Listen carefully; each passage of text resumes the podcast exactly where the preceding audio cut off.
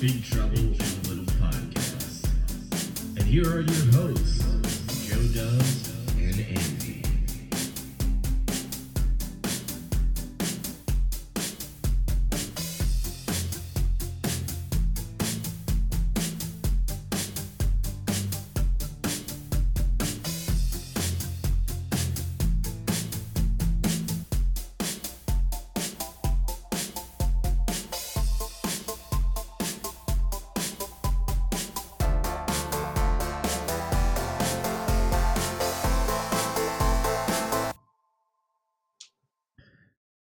Welcome, internet peeps. Welcome back.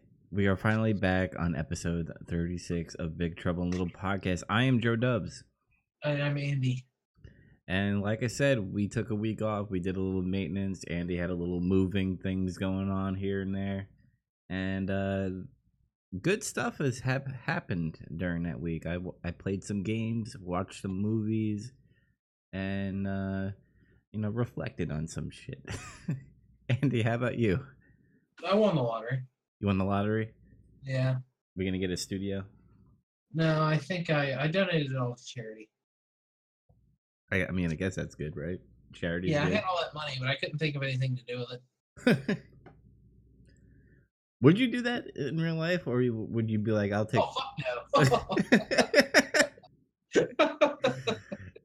I mean, I donate like some to some, some specific charities. I don't know, like American Cancer Society or something like that. Uh, Child's Play maybe, but no, no. If I had money, I'd I'd just pay off all I- your debt and just Yeah, I'd pay off every debt that I have in the world, and then I'd invest at least a quarter of it, and then I'd just live high on the hog. hmm I think I would pay off all my debt and then get my own house and just invest money into this podcast, obviously, so that we could uh, do more stuff. Uh, you know, probably see, see more movies. Maybe some. Maybe we'll have a fucking movie theater in our in both of our houses. I'll I'll install a theater in your house, and I'll install install a theater in my house and then we'll get like new movies as they come in. Yeah. But anyway, Andy, what the hell have you been doing this uh these past two weeks that went by? Mostly moving. I uh, well, moving. I, I I I finally hooked up. I own like how many do I own? I should have counted. I own like more than a dozen video game consoles, and I was trying to route them all, and I labeled all the wires nice and meticulously, and routed them into boxes and power strips.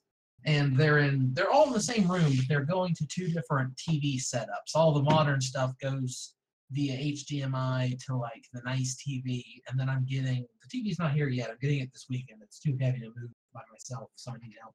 But a, a huge old uh, tube TV for all the retro stuff. So all the all the cables are plugged in, and I just gotta get it here and then plug in the power, and then and I'm good to go. And it's all already routed into the Elgato, so I'll be streaming and stuff too in the future. Nice. And uh yeah, I've been actually wanting to get it into rebuying all the retro consoles. I mean, not all of it. I'm not gonna go as far as like, oh, I'm gonna get an Atari or I'm gonna get a a Jaguar and all that stuff. I just want to get the games that I grew, grew, uh, grew up with, like What are you gonna get first? Super Nintendo. That's my favorite console. Super Nintendo. What? Super. I think I have an extra Super Nintendo. Maybe. Ah, I can't remember. It, uh, if if I do, I'll tell you this. I have an extra Genesis and I have an extra NES. Uh, I'll talk to you. Uh, you know, on the side about Super Nintendo and a Genesis. Just throw me a price. All right.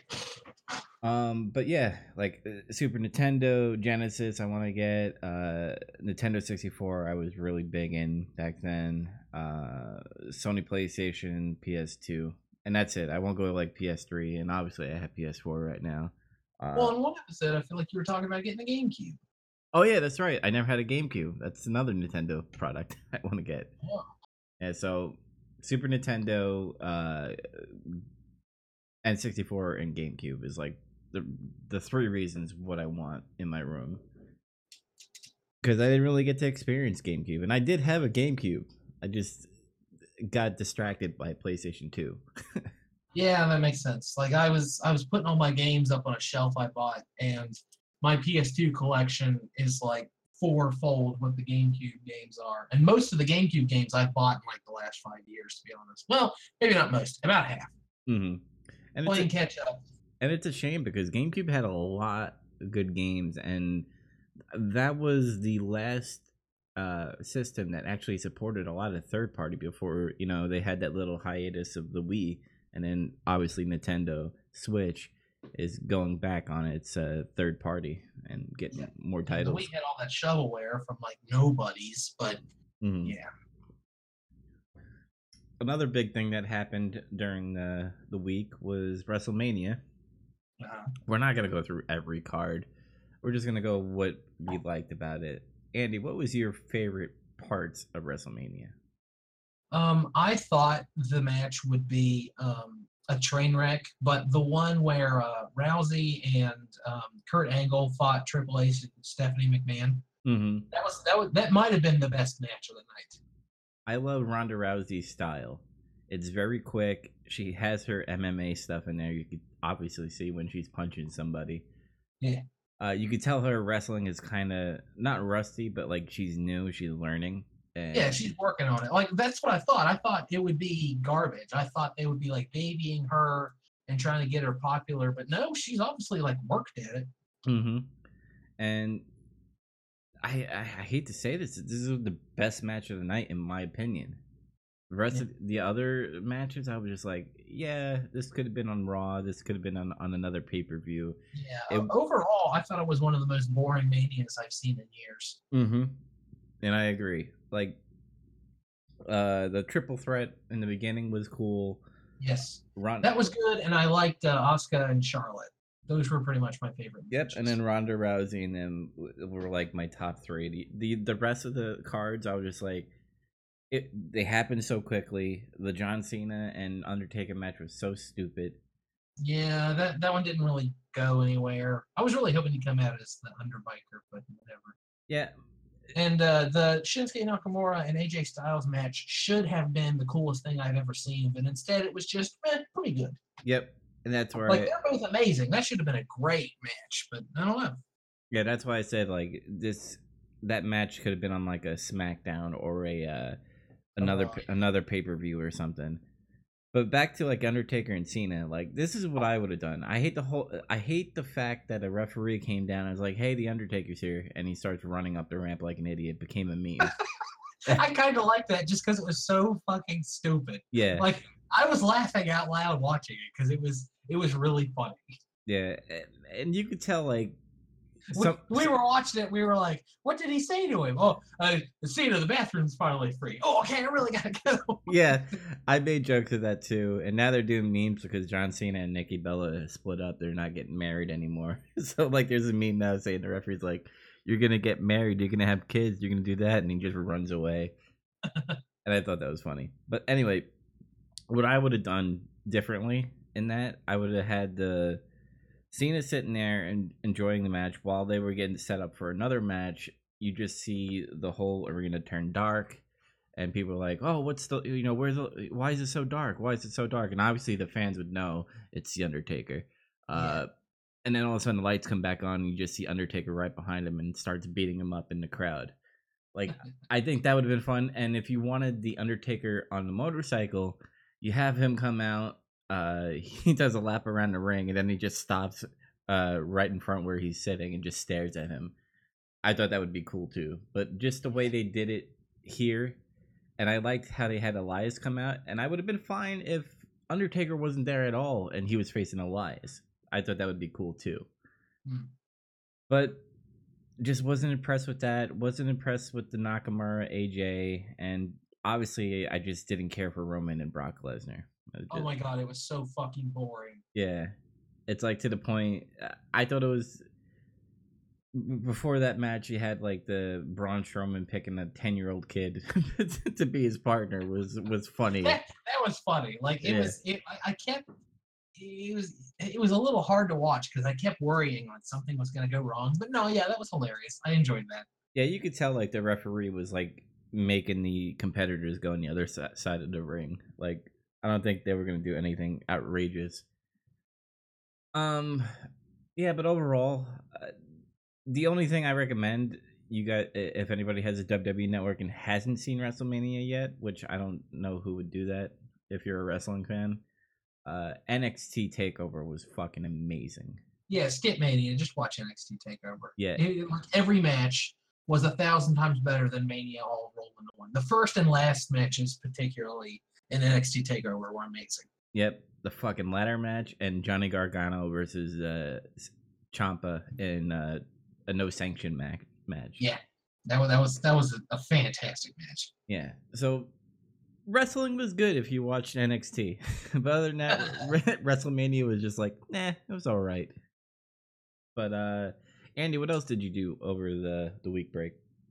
No, the not a lot. Like I, from where I've been moving stuff around in the house, I haven't been able to like sit down and do something. But some friends and I played a little bit more Rainbow Six, and then Overwatch has an event going on, so we've been playing that. Uh, it's pretty fun. And then I half watched some movies. I just had them on while I was like, excuse me, organizing stuff. Uh, Blazing Saddles, The Shining, and Anchorman. I watched all of those. Yeah, speaking of Blazing Saddles, saddles, I watched um Spaceballs, which you got- there it is. which you actually obviously noticed because I was using a program to see for future things that we're gonna do. And yeah, That's a teaser. yeah, um, yeah. I, I saw your message about Rainbow Six. Like, oh, are you home or something, or do you, have you have your uh, Rainbow Six updated? I'm like, I have I haven't turned on my system in a while. We'll do it. Get it updated. Just put the disc in, let it update, just so you're ready to go if if the Yeah. opportunity presents itself. it's updated now. So, um, I did a Oh, hang on. Before we move on to the the the movie of the week, uh, you said you played Radical Heights. I wanted to touch on that real quick. Yeah, so i- if you notice two things that are side by side right now, Running Man and Radical Heights. I played Radical Heights. First thing right off the bat, buggy ass game because early access.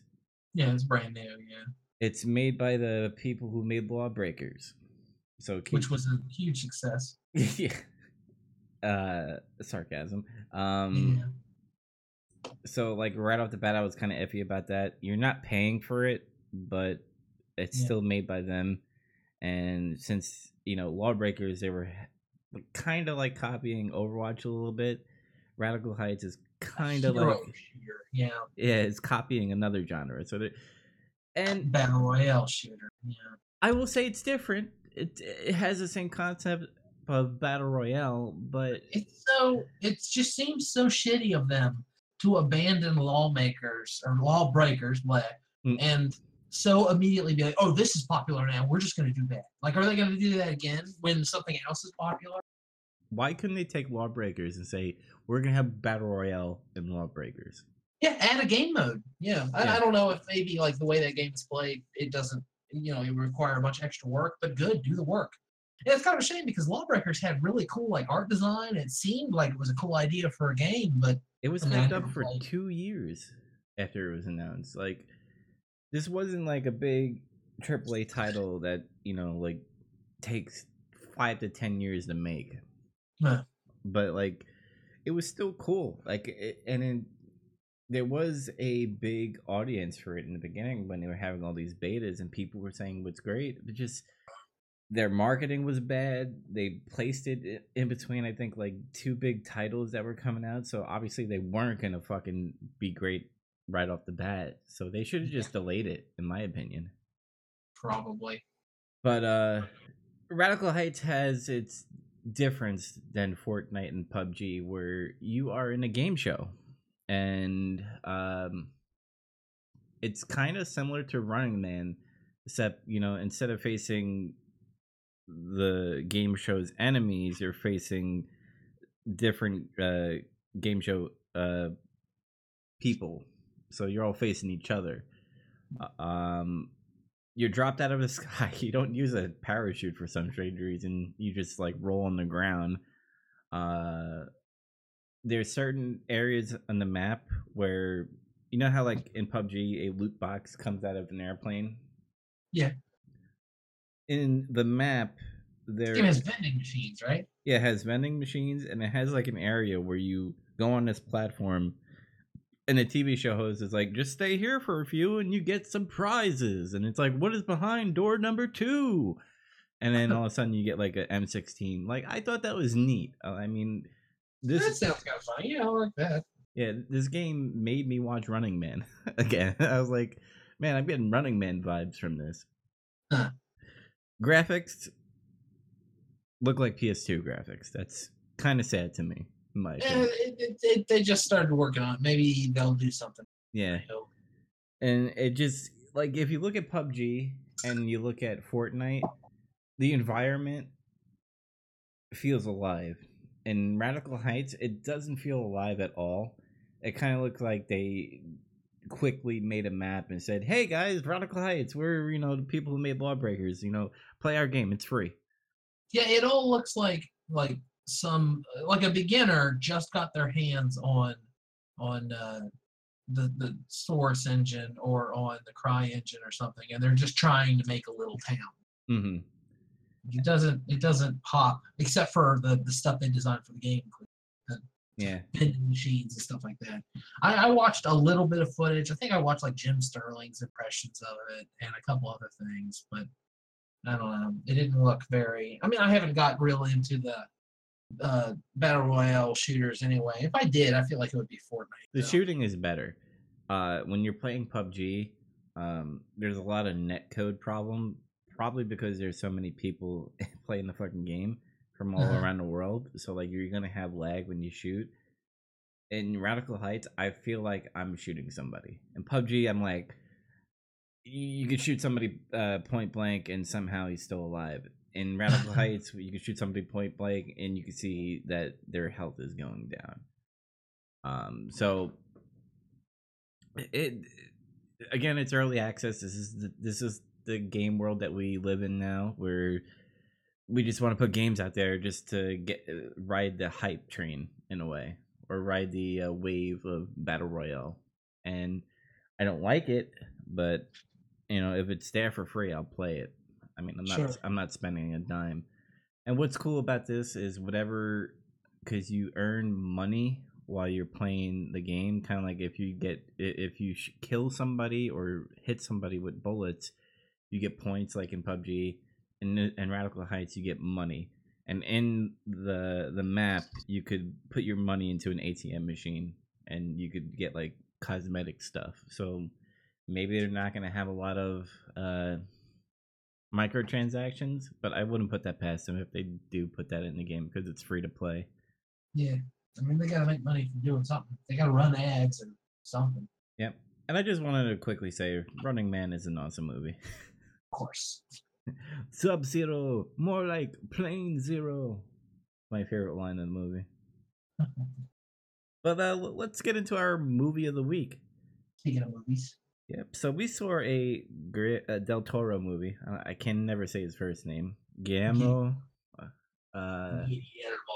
yeah. I might even, wrong, but that's how I say it. It's fun. he produced, he writ written this, he directed this, and I'm pretty sure he did other shit that was in the beginning of the the the movie where you just see Del Toro, Del Toro, Del Toro. And I was like, I saw the time limit. And I get really iffy when I see time limit. When I see two hours, I think that's a lot for a movie. For some Yeah, reason. two hours is average. Really? I think it is. Oh, I think like I think you could make a in-depth good movie in about an hour and like 40 minutes at least. But anyway, I mean, we're not going to go into like complete detail like scene by scene. But I just want to get this off the bat. I really love this fucking movie. Yeah, it's fantastic. uh this one best movie in Oscars, right? Uh, yes, I'm pretty sure. Yeah. So like The Academy liked it as well. hmm In the first 20 minutes, I really loved every camera shot. Uh, this was in the 1960s, if I'm right.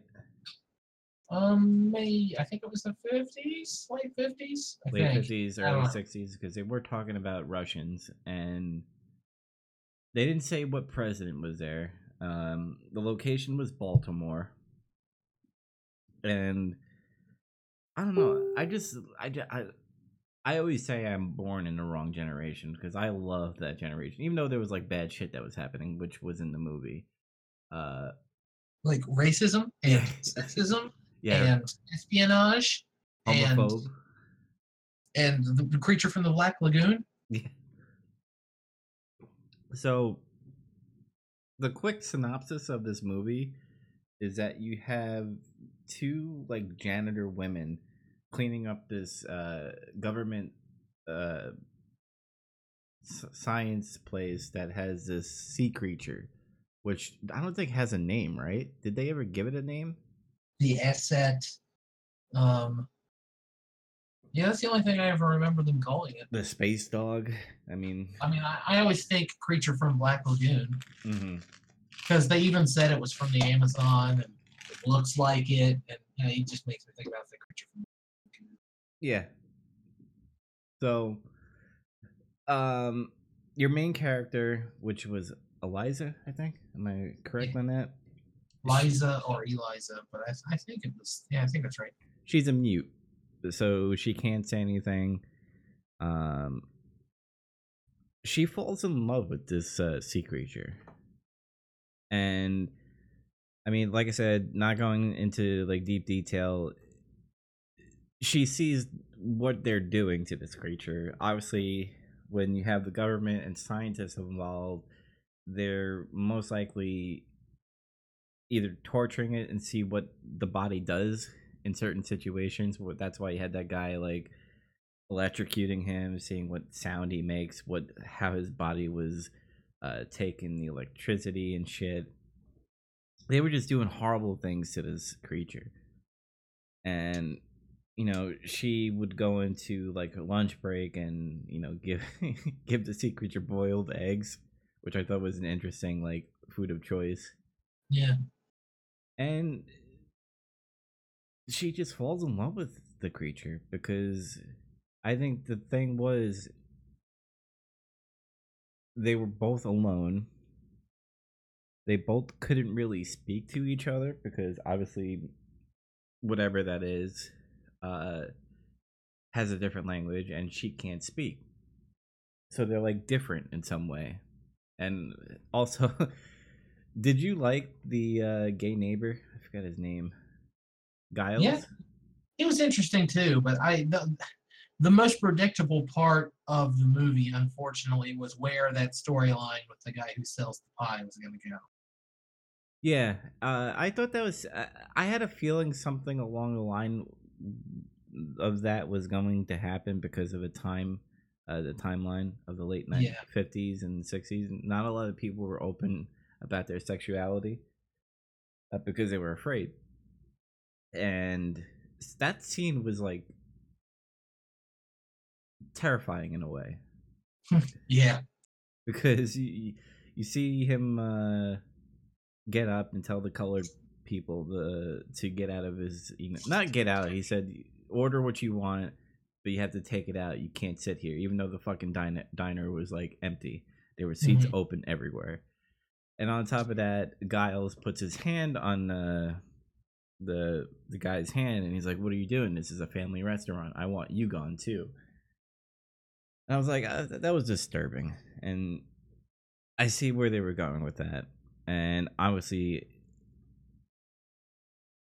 that that was the turning point of Giles is going, nobody likes me either. I'm to help you, Eliza, get your sea creature from this government uh, facility. Because at some uh, at one point in the the plot, her and this other scientist, which apparently was a Russian spy, was uh, what do you call it? Doing like an op to get this creature out. Would yeah. you- They just kind of they they they stumble upon each other wanting the same thing. I don't know. It's it's interesting. Did your movie copy have subtitles when the Russians were talking? Yes, I think so. Yeah, yeah, it did. Okay. I won't say how I watched my movie. but what were they saying? Because there was no subtitles in my. Oh, really? Oh, um, yeah. uh, I guess spoilers for people who haven't seen the movie, but yeah, uh, the the one of the scientists, the guy who is the Russian spy, he's talking to them, and they're saying, "Oh, you're gonna have to kill it since we can't get it out, or you can delay it a week." And of course, he can't delay it a week, so he ends up having to kill it. And they say, "Well, once once it's dead, we'll extract you 48 hours later." But it's heavily implied that they're just gonna kill him. Yeah, and I I kind of you know picture that when they were talking because they looked uh, they talked Russian. Uh, obviously, they they were all uh, Russian spies. They implanted this guy in the facility to see because of the whole uh, Star Wars program. Because that's when Russia and the United States were going at it on you know space exploration and the whole thing was putting this creature into space because he had that uh he had that human physique i guess you know has two arms two legs kind of thing Instead of you know just launching like a dog into space like the russians did so like that's what the mission of america was and what do you call it? The guy who played uh, uh, Zod and Superman, what's his name? Michael Shannon. Yep. He, Richard Strickland, I have to say, was like one of the best villains in this movie. You- Like, who's the only villain in this movie? yeah, I mean, you could say like the whole government was like a, a villain, the the general and stuff. I mean, he was one of the best characters in the movie for sure. Yeah, you just you you love to hate him. Like Yeah, he's- he's the worst. But it's like, like they don't just make him evil. Like he's got a story, he's got a hook, but it, it all feeds back into it. Man, this guy's just a piece of shit. Mm-hmm. Especially like when he's like fucking his wife and stuff. like he had like some type of fantasy of fucking Eliza because she's mute, and he puts his mm-hmm. hand over his wife's mouth and is like, "Shut up," this stuff. I was like, "This is this guy is fucking weird." like that, I was like, he has a control issue. Like he needs everything in his power to go right. That's why he was reading the book of like power of positivity and all that shit Yeah, because uh he doesn't like to fail like what he says at the end of the movie because uh, did you have like an o moment when that happened at the end where he shot the creature and then shot fucking eliza were you like is this how it's gonna fucking end where they both die Mm. Um, not really. I uh, I, I assume they. Sorry, I have ice in my mouth. I assumed they wouldn't leave it like that. Yeah, and I really like how Del Toro ended the film because uh, Giles, who I'm guessing is talking to the government, like he's getting debriefed. Uh, he's like, I like to think that they swam away and she is alive, happy with the creature.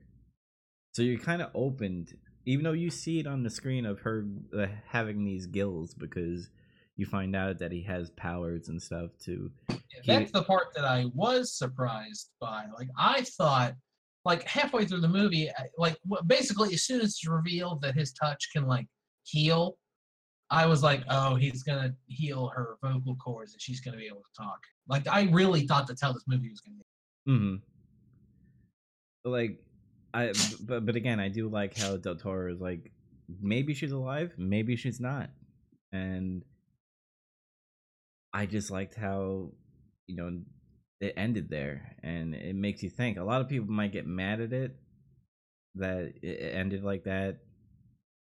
Well, if, if they would have ended it with just them going in the water and not showing it, I think that would piss off majority of the people. Yeah. But showing that she was alive and had these gills from her scars. Where did she get those scars, by the way?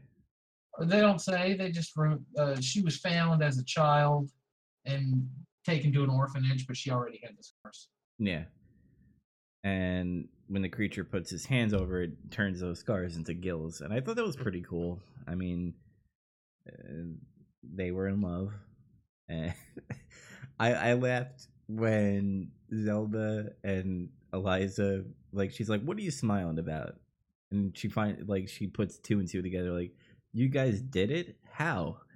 He doesn't even have like a, a penis, and she like did this hand movement of like a door opening and then a penis coming out, and I was like. I was like, that's weird, but funny at the same time on like how this dialogue was being said right there. I in, in the back of my mind, I was like, it's weird that she's having sex with this creature. Did you have Yeah. that same feeling? Oh, yeah, it's really weird. Yeah. Like, The movie's weird. The movie's got weirdness. but that's Del Toro though. And I was like really surprised that Del Toro actually put that in there twice. He's a she- weird guy. where he, where he twice where he she got naked the first time and then naked the second. She was naked like three times in the beginning, and then when she had sex with the creature, and then when she filled up her bathroom like it was a fucking aquarium. Yeah, that should not have worked. Like I was like, what? What is happening? Is this a dream sequence? yeah, But it was it was a really cool scene, and you know, it's kind of like, oh, it's a fairy tale. You're supposed to suspend your disbelief. I really like the apartment. Like my dream place to live is a is some is like an apartment like that in the It'd be cool to live over a movie theater. I'm sure it would get old fast, but it seemed really cool. Mm-hmm. And uh I'm guessing that movie theater doesn't get a lot of customers. No, I mean he talks about that. He says, "Oh, no one's coming to see these movies." and then all the fucking water get leaked. Now nobody wants to go to that movie theater. Uh and by seeing Eliza go on that bus ride, by the way, when she puts her hat on the glass and then falls asleep, I'm guessing the bus ride is really long. Maybe I guess. because they show it like four times of her doing that. I'm like, man, it must be really far from her apartment. And again, the shots are just beautiful in this movie. I Oh, yeah. I love uh, Del Toro's colors. I mean, it's dark, but like certain things are vibrant, like the the the signs, the the creature when it has that glowing stuff on his body. It- certain obvious things stick out for a reason in this movie, so that you could have focus. Uh, what my other favorite scene is when she is in her head singing that song and she has a voice. Yeah. I Speaking of weird, that part's weird too. yeah, and then she's out of nowhere she's dancing with the creature. Kind of like had like a uh David Lynch kind of like dreamland in a way. Where it just it's out of the blue kind of thing. But what were your favorite scenes, Andy? Um, sheesh. I like the whole part where they're breaking him out a whole lot. Uh, I like I like I like the scene where um the scientist goes and meets his Russian like liaison, and they're they're talking about what they have to do, Mm-hmm. and it's just he's pissed off both of them and the Americans. He just can't get what he wants. Uh, what about the scene where they go to his apartment and he's like, "You want you want a cake?" and he sees like yeah, I mean, yeah, that, that's that's that's it pretty much. They're they're talking about getting him out because he's he they, he can't do anything else. And he kind of not in a way like not in the same love as Eliza, but he like has feelings for this creature too, to the point of like I don't want any government to have him because all they want to do is use him as a guinea pig and send him into He wanted, space. he wanted to study him, but he didn't want to have to like cut him up or anything. Yeah, because you never you never know what this creature is about. Uh, there is there are points where they say that he's a god because he could heal things and he could uh when he got shot he pretty much waved his hand over the wounds and they were gone and then that's when uh strickland was like you are a god and then his fucking throat gets slit That Like, I- part's fucking cool. Yep. Like at, at that point, I was like, "Fuck yeah, he's finally down."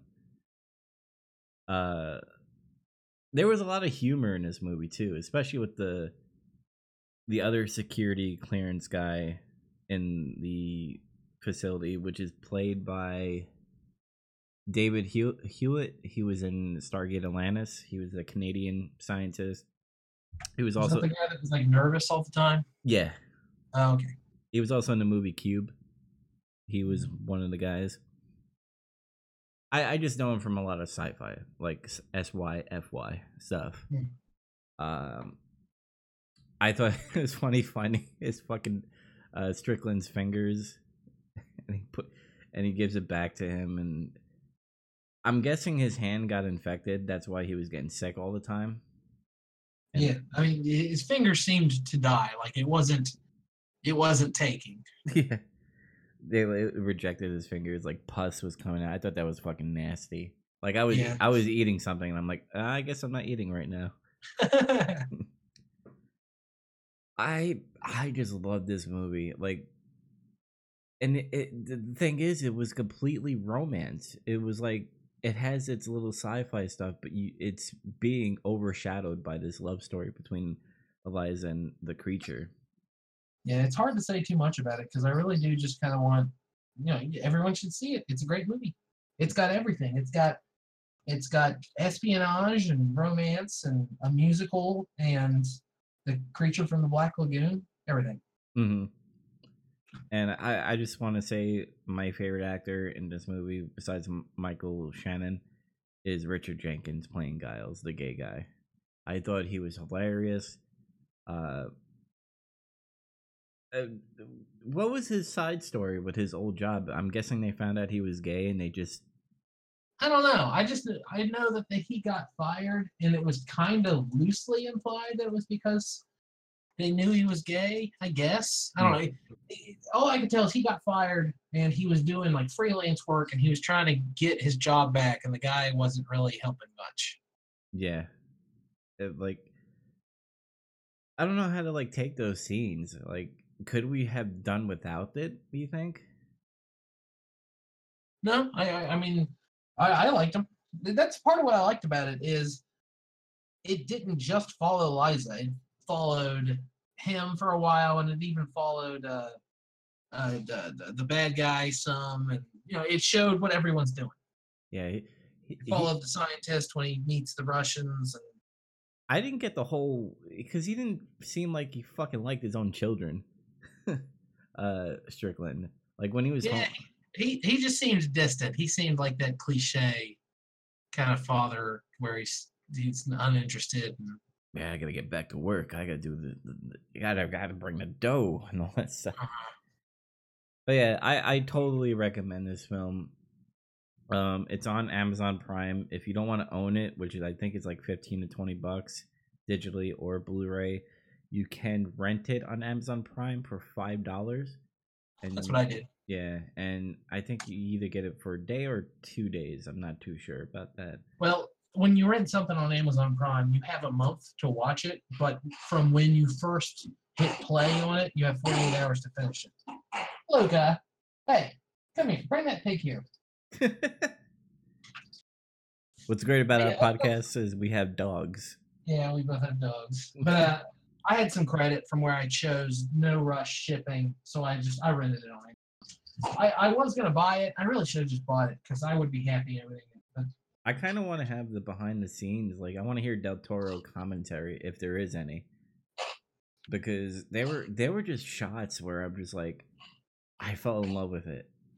Like, I could ha- I could have no dialogue and just look at the pretty sight that he was showing in this movie. And like I said that to you on uh, DM on Facebook, I was like, I fell in love with this movie in 20 minutes yep, and there was two hours of this movie. but uh, I, I also wrote on Facebook that this is a ten out of ten movie, and Uh-huh. and it's bo- it, it boosted its way all the way up to my top five uh, movies. So it's wow. yeah. Have you seen Del Toro's other movies? Have you seen Pan's Labyrinth? No, should I? Oh my god, you must. Yeah, I I'll probably watch that this week, and I'll maybe my top five will change again. Uh, Honestly, I loved this movie, but I think I still like Pan's Labyrinth a tiny bit more. Yeah. I gotta see if that's. I'll just rent it. Renting on Amazon Prime is awesome, everybody. You should do it. Yeah, it's it's nice and quick. You just hit go and it charges your card. Mm-hmm. But uh next week we have a an exciting movie. Andy, do you want to say what movie we're gonna be watching next week? Oh, I already forgot what it's called. What's this piece of shit called? the Uh, week of. It is a direct to Netflix original from the brilliant mind of Adam Sandler. Adam Sandler a few years ago signed a deal with Netflix to deliver, I think it was a full seven movies. I don't know, it's my several God. movies that he said, I will make these movies just for Netflix. And then he made um, Ridiculous Six, and I don't know, I think some other piece of shit no one noticed. And now he made this movie with Chris Rock where their their children are getting married. And that's pretty much literally all I know. Like I saw a commercial for it before something I was watching on YouTube. mhm. And I was like, "Heh, it'd be fun if we watched that for the show. So then I decided, let's do it. Maybe it won't be that bad. Maybe it'll be funny. Maybe we'll both like it. I, mean, Chris Rock. Both of both of those guys were funny at some point. They might still be funny. I haven't seen an Adam Sandler movie in like ten years. I mean, the last Chris Rock thing we saw uh, in our podcast was a very Murray Christmas when he was Oh hos- yeah, he was in that. You're right. but he was hostage in that uh that that place. um, yeah, I, I'm interested. I'm not saying I'm excited yet because Adam Sandler. I haven't watched a movie since Click. Yeah, Click is the last Adam Sandler movie that I saw. And the only reason why I watch it is because Christopher Walken was in that movie. I can't remember the last Adam Sandler movie I saw. Yeah, because he's so irrelevant now. it's, it's sad to say, but he's just not funny anymore. Like how many like whoopity doo kind of shit you could do. There's a lot of real funny. Uh, every time there's a new Adam Sandler movie, I do watch the Red Letter Media half in the bag about it because in, in one episode, I think it's the uh, um, the one where he plays his twin sister as well. I can't remember what it's called. Oh, I don't know. Whatever, but th- they basically imply that he's just making the movies terrible because he doesn't care and embezzling all the money that he's getting for the budget for these movies. Uh, I mean, because how else do you explain having that kind of budget and it still being like a turn? It, it's it's it's funny. hmm But anyway, um, yeah. So next week, remember to go on. Uh, well, during this week, uh, until the next time we record, uh, make sure to watch the week of, and then when you see our episode come up, see what we thought about it. Maybe we'll trash it. Maybe we'll like it. Who knows? I know what I'd put my money on. Same here. Um, let's go into some news that matter to us. Uh, some big, not big, but something satisfying to which everybody knew Billy Mitchell was a bitch. And Andy, take it away. What happened to him? Oh, uh, Billy Mitchell. Um, man, you got to go way back. I, I got to tell you this story to tell you this other story, but basically, he he was the reigning champ for the the high score in the arcade version of Donkey Kong. And there was a documentary called King of Kong Fistful of Quarters, which is very good. And I do recommend, even after all this hullabaloo, it's still a very good documentary. But uh, where a guy tries to beat him and does, but then Billy Mitchell beats him back, and just Billy Mitchell comes off as like, and, and I've seen all this stuff where people are saying, "Oh, Billy Mitchell's not actually that much of an asshole. They were really unfair to him in that documentary." Blah blah blah blah. But he comes off as a huge prick, and the way that he's submitting scores and proving his scores is like super shady. Well, like the, the score changed a few other times in the years since that. Like there was another guy involved. I don't know any of their names except Billy Mitchell now, but and then uh, Wiebe, Steve Wiebe, and Billy Mitchell, and and some other guy that wasn't in the documentary like entered the picture later and like beat a score at least once Mm-hmm. and uh, it's it was revealed that Billy Mitchell was not playing on the original arcade hardware, which is illegal by Twin Galaxy standards. So they got rid of his score, got rid of his scores on everything because he had high scores on other games too.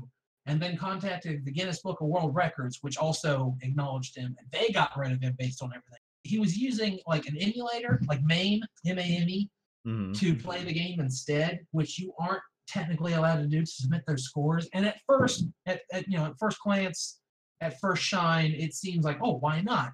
It gets real technical as to why, but basically, arcade hardware has a bunch of um, like there's a kill screen on a lot of arcade games and there's there's weird things about the hardware and the software that you have to understand in order to play the game really super good.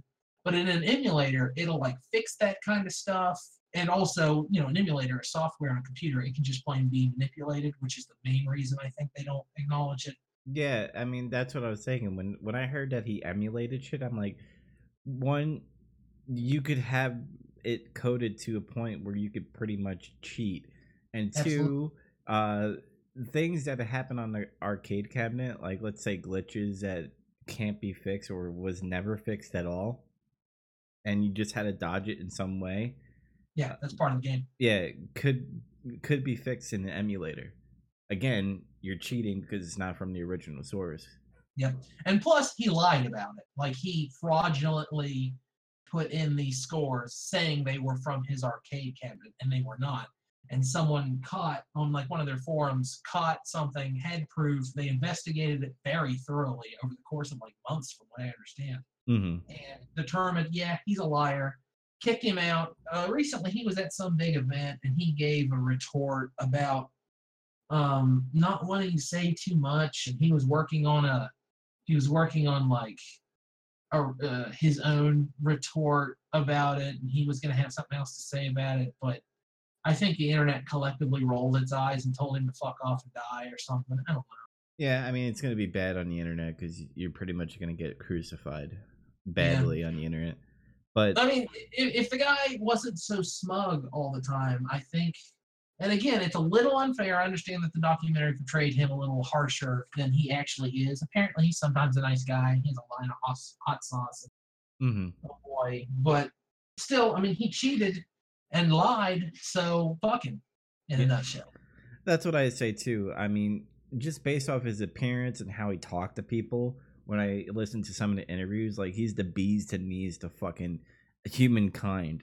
And I was like, bro, you just fucking you broke a record on a fucking old ass game. Like, good for you that you do it because some of those games, and which by the way, I'm making a video in the future of how I suck at retro games now because of games, uh, you know, now. Um, but again, you know, him wearing a, a suit all the fucking time and him being fucking snobby and now him lying and fucking cheating is just good for him. He's fucking the way you you come back from this is you go to an event where it's closely uh, observed by officials and you fucking break the record. Which is, I think, what Wiebe did at some point. Yeah. So like put your money where your mouth is and fucking break the record and then I'll respect you. Then which I'll, I suspect is what he's going to try to do as his retort. But from what I understand, and again, this is real technical, and I kind of glossed over it, so I'm, I probably missed the actual like letter of what's going on. But I, I think the top possible score for Donkey Kong is just about in existence due to some weird, like there's a glitch or something where it's impossible to to get any higher of a score, and part of this investigation proved that. I don't know. I might be pulling that out of my head, but regardless, it's still an interesting kind of semi-developing story, and I've been following it just because I saw that documentary like everyone else back in 2007. I was like, oh, this is this is really interesting. Mhm. And I'm sure we'll uh we'll talk about what happens and how he either comes back from this or he just keeps on digging the hole deeper.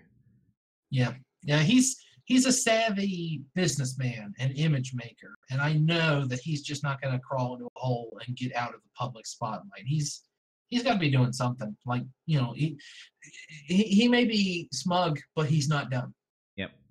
Um, quickly, uh, before we end the show, I want to do some coming attractions since uh, a few things that are coming out this week. Uh, God of War, which I am downloading right now on my PS4. Uh, it's coming out tonight, 420, and then the ten, Nintendo Labo is coming out tomorrow. That's the cardboard. Uh, Oh, also, uh, Super Troopers 2 comes out tomorrow because again, 420. Oh my god, so much shit. Um, and I will also say I did buy my tickets for Infinity War for April twenty seventh, saying it at twelve twenty. I am fucking pumped. And I know I, throughout the fucking episodes, I'm like, I'm tired of these superhero movies. I just the Avengers when big events are happening, those movies matter to me rather than seeing everybody's fucking origin story. Yeah. But Yeah, I'm excited about that movie too. Yep. I don't think I'm as excited as maybe everyone else, but this movie is like a historic landmark thing. Yep. I think this is the first time we see Thanos in like a big screen. So Well, he was in scenes. I mean, he was in scenes, but he wasn't like featured. Is what I'm trying to say. No, he was in Guardians of the Galaxy a few times. Mm-hmm. On that note, everybody. Oh shit! I forgot. I saw Isle of Dogs. It was great. Okay, go ahead. Oh yeah, I heard good things about that. By the way, uh, you were talking about streams. Is there anything else that you're going to be working on? Yes, but I I I, I want to roll it out as it as it happens naturally. Okay, we're going to do it organically. Yeah, Uh, but th- this this weekend I have a schedule planned. So hopefully, uh, the next time you hear our sweet, sexy voices, I'll be talking about what else I've released. Alrighty. On on that note, everybody, thanks for listening to episode 36 of Big Trouble Little Podcast. Remember to like and subscribe to us on YouTube. We are also on iTunes and Podbean, btilp dot podbean dot com. Uh, you know what? I'm actually going to take that Twitter shit out because I don't tweet shit. so that icon is coming out. Uh, we also stream on uh, my account, which is New Dubs Order and soon we will have our own website there and i'll give the link but uh, we're, I, I i post some stuff on newdubsorder.com i mean I stream too. Look for me at Cliche Mustache Gaming on Yes. Twitch. i'm gonna have that probably as a new logo thing on the side if you're watching on youtube if you're listening obviously it's cliche mustache both on youtube and twitch if i remember Well, on YouTube it's Cliche Mustache. On Twitch it's Cliche Cliche Mustache Gaming that someone already had and is not using Cliche Mustache. Don't you hate that? all right and then out everybody have a good night and we'll see you next week on big trouble little podcast later